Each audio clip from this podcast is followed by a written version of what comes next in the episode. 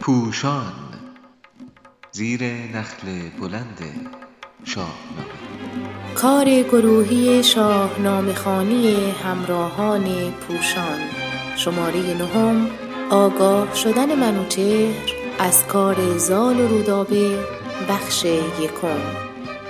با صدای سوسن نصراللهی. علیرضا قراباقی پرستو قراباقی. موسیقی بر فلات ایران زمین سیاوش طالبی.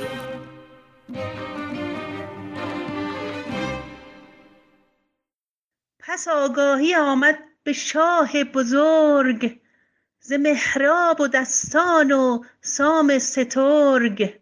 شاه بزرگ یعنی منوچهر از داستان مهراب و زال و سام خبردار شد آگهی پیدا کرد. ز پیوند مهراب و از مهر زال وزان ناهمالان گشته همال از اون آشنای مهراب یعنی دختر مهراب و عشق زال یا از پیوندی که قرار بین زال و مهراب صورت بگیره و از این دو نفری که با هم هم گروه هم خان همال نیستند ولی حالا می‌خوان که با هم همسر بشن. سخن رفت هر گونه با موبدان به پیش سرافراز شاه ردان. موبدان رو فرا خوند و در برابر شاه پهلوانان همه گونه صحبتی کردند موبدان و خود منوچهر. چنین گفت با بخردان شهریار که بر ما شود زین دژم روزگار. منوچهر یعنی شهریار با دانایان این صحبت رو کرد که از این رویداد یعنی از این پیوند از این زناشویی روزگار ما روزگار بدی خواهد شد. چو ایران ز چنگال شیر و پلنگ برون آوریدم به رای و به جنگ. اکنون که من ایران رو از چنگ شیر و پلنگ هم با دانایی و خردمندی و تدبیر و هم با نیروی جنگ و نبرد بیرون آوردم منوچهر داره از پیروزی خودش میگه و جالبه که میگه ایران در چنگال شیر و پلنگ بود. یعنی دشمنانی که بسیار توانمند بودن دشمنان به خونتشنه ایران رو مانند سلم و تور و نبیره زحاک از چنگال اینا بیرون آوردن. نباید که بر خیره از عشق زال همال سرفگنده گردد همال اون فردی که سرفکنده شده و دشمن شکست خورده به شمار میره نباید که به خاطر یک کار نادرست از طریق این عشقی که در زال پیدا شده این دوباره همال و همشن و برابر ما به شمار بیاد. اینجا یک نکته مهمی است که مهراب خودش یکی از نمایندگان و دستنشاندگان شاهنشاهی امپراتوری ایران هست. مهراب خودش توی کابل به زابل باج و خراج میده و یک جوری تابع ایران هست. ولی تا اون زمان تحمل میشه. باهاش بردبارانه رفتار میشه. قبولش دارن به عنوان کسی که یک زمانی اگر ایران بخواد به جنگه از نیروی اون کمک بگیره یا اگر یه موقعی هم اون در خطر قرار بگیره ایران بهش کمک بکنه و در مقابل در برابر این خدمت باج و خراج بده به ایران. ولی این رو نمیپسندن که اون در شعن و مقام خودشون قرار بگیره. یعنی بخواد دختر مهراب کابلی با یکی از نیروهای ایران یا یکی از بهترین نیروهای ایران با کسی که جهان پهلوان هست بخواد ازدواج بکنه. در واقع یک نوع مرزکشی بین خودی و غیر خودی که کسانی می‌تونن تا یک جایی حق دارند باشن تا یه جایی می‌تونن نفس بکشن کار بکنن زحمت بکشن ولی بیشتر از اون بهشون اجازه داده نمیشه. همینجور که در مورد اقلیت ها که اونها رو همینجوری نابود نمی‌کنن. یعنی به خاطر اینکه یک کسی اقلیت به دنیا اومده سرشون نمی‌برن ولی دامنه پروازش رو محدود می‌کنن و اگر بیشتر از اون بخواد رشد بکنه اون موقع باهاش برخورد می‌کنن. این هم به همون صورت هست مهراب می‌تونه حتی خب توی کابل باشه مطابق واقع دین و آین خود کابولیان هست. حالا اونا اگر بود پرستن هر روال و روش و آینی که دارن محراب هم از خودشون هست و باج و خراجش رو میده. ولی اگر بخواد از این پا فراتر بگذاره و بخواد دخترش همسر زال بشه این برای منوچهر و برای ایرانیان در عرف اون زمان پذیرفتنی نیست. چو از دخت مهراب و از پور سام براید یکی تیغ تیز از نیام. موقعی که از دختر مهراب و پسر سام یک شمشیر برنده از نیام بیرون کشیده بشه یعنی فرزندی به دنیا بیاد. به یک سو نه از گوهر ما بود چو تریاک با زهر همتا بود.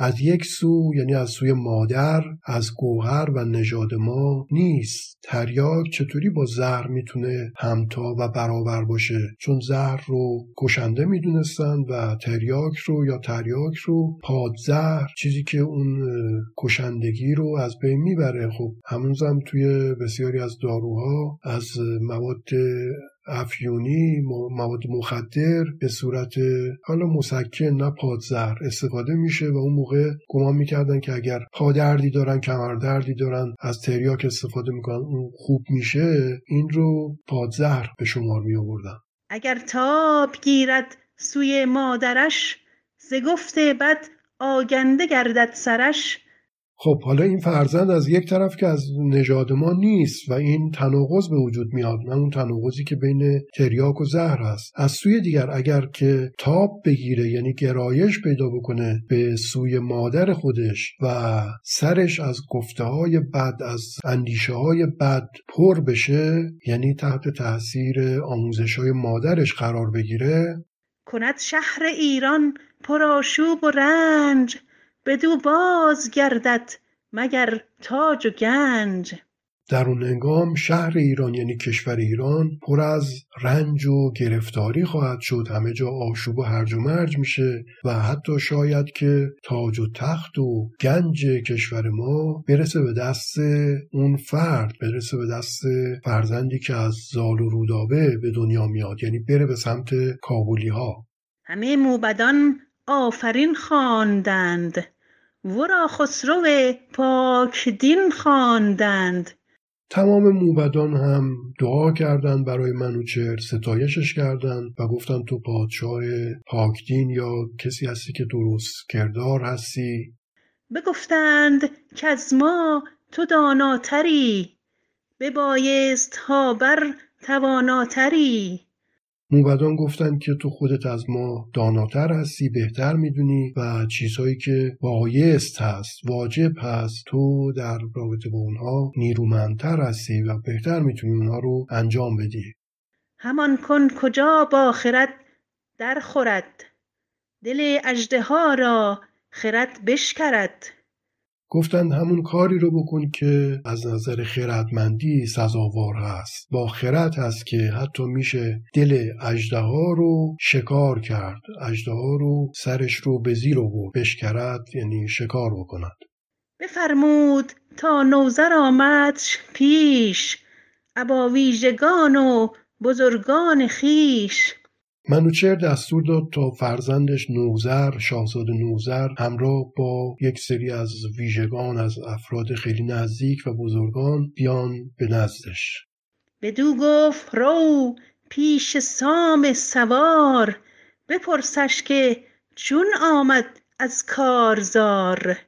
منوچهر به نوزر گفت برو به نزد سام سوار. سام چون همیشه سوار بود معروف است توی شاهنامه بیشتر جاها به صورت سام سوار به کار برده میشه چون همیشه در جنگ و مبارزه بود. گفت برو پیش سام و از اون بپرس که چطور از کارزار اومدی. حالا این چطور اومدی می‌تونه همین باشه که حالا احوال بپرس و بگو خب جنگ چی شد به چه صورت بود. هم میشه گفت که داره می‌پرسه که چی شد که از جنگ اومدی. من فکر می‌کنم اون معنای نخست درست باشه. یعنی بپرسش حال احوال بپرس که خوب حالا از جنگ اومدی چه خبر؟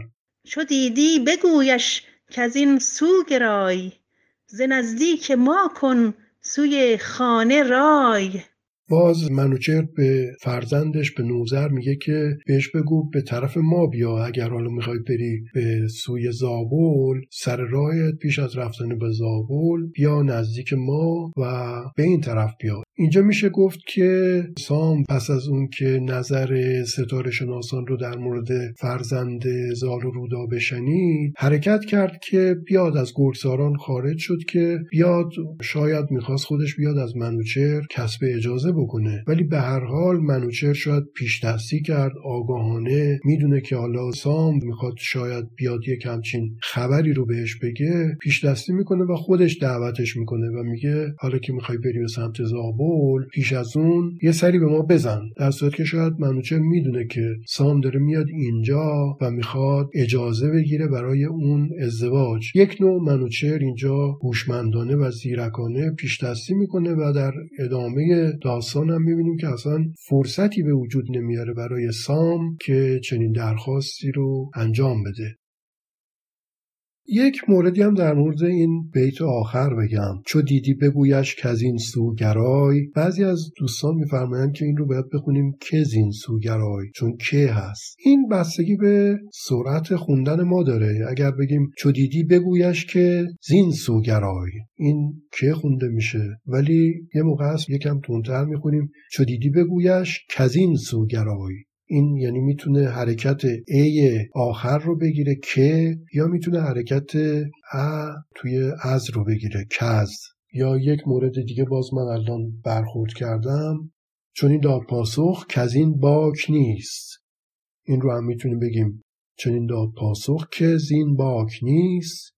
یا بگیم چون این داد پاسخ این باک نیست. این که به چه صورت با چه لحنی با چه شتابی بخونیم مشخص می‌کنه که که زین یا کز.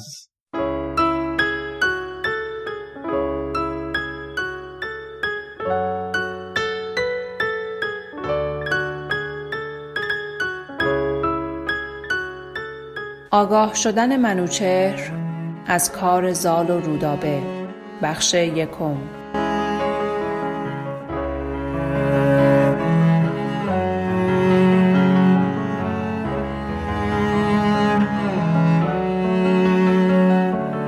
پس آگاهی آمد به شاه بزرگ ز مهراب و دستان و سام سترگ.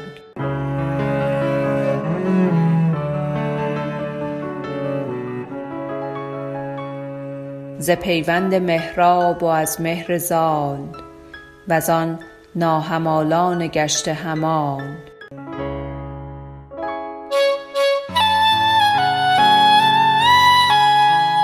سخن رفت هر گونه با موبدان به پیش سرافراز شاه ردان.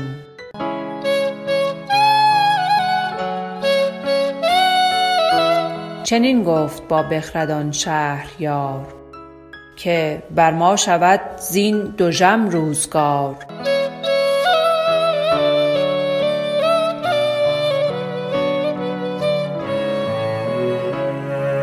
چو ایران ز چنگال شیر و پلنگ برون آوریدم به رای و به جنگ.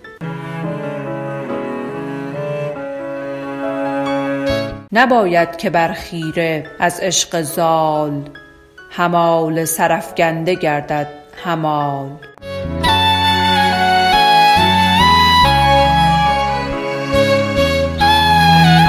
چو از دخت مهراب و از پور سام برآید یکی تیغ تیز از نیام.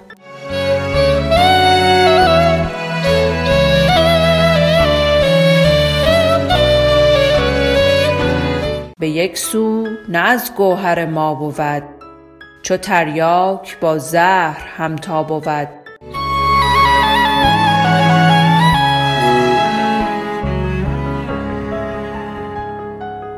اگر تاب گیرد سوی مادرش ز گفت بد آگنده گردد سرش.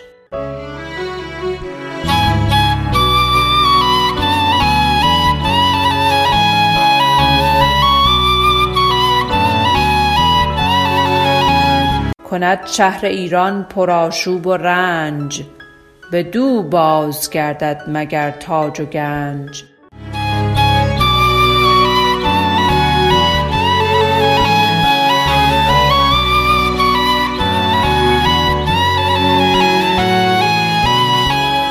همه موبدان آفرین خواندند.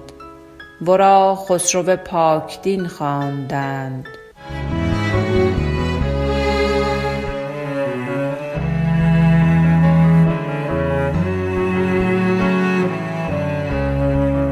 بگفتند کز ما تو داناتری ببایستها بر تواناتری.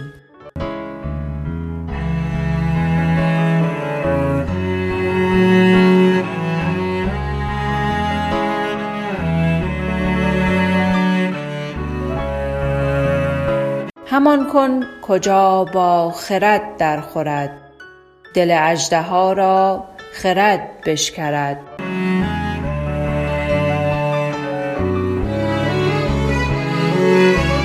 بفرمود تا نوذر آمدش پیش. ابا ویژگان و بزرگان خویش.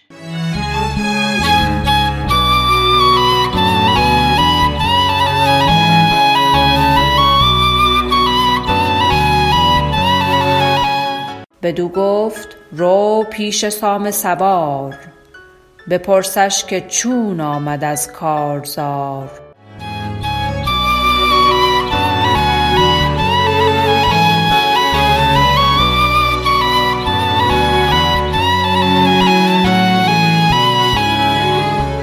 چو دیدی بگویش کز این سو گرای ز نزدیک ما کن سوی خانه رای.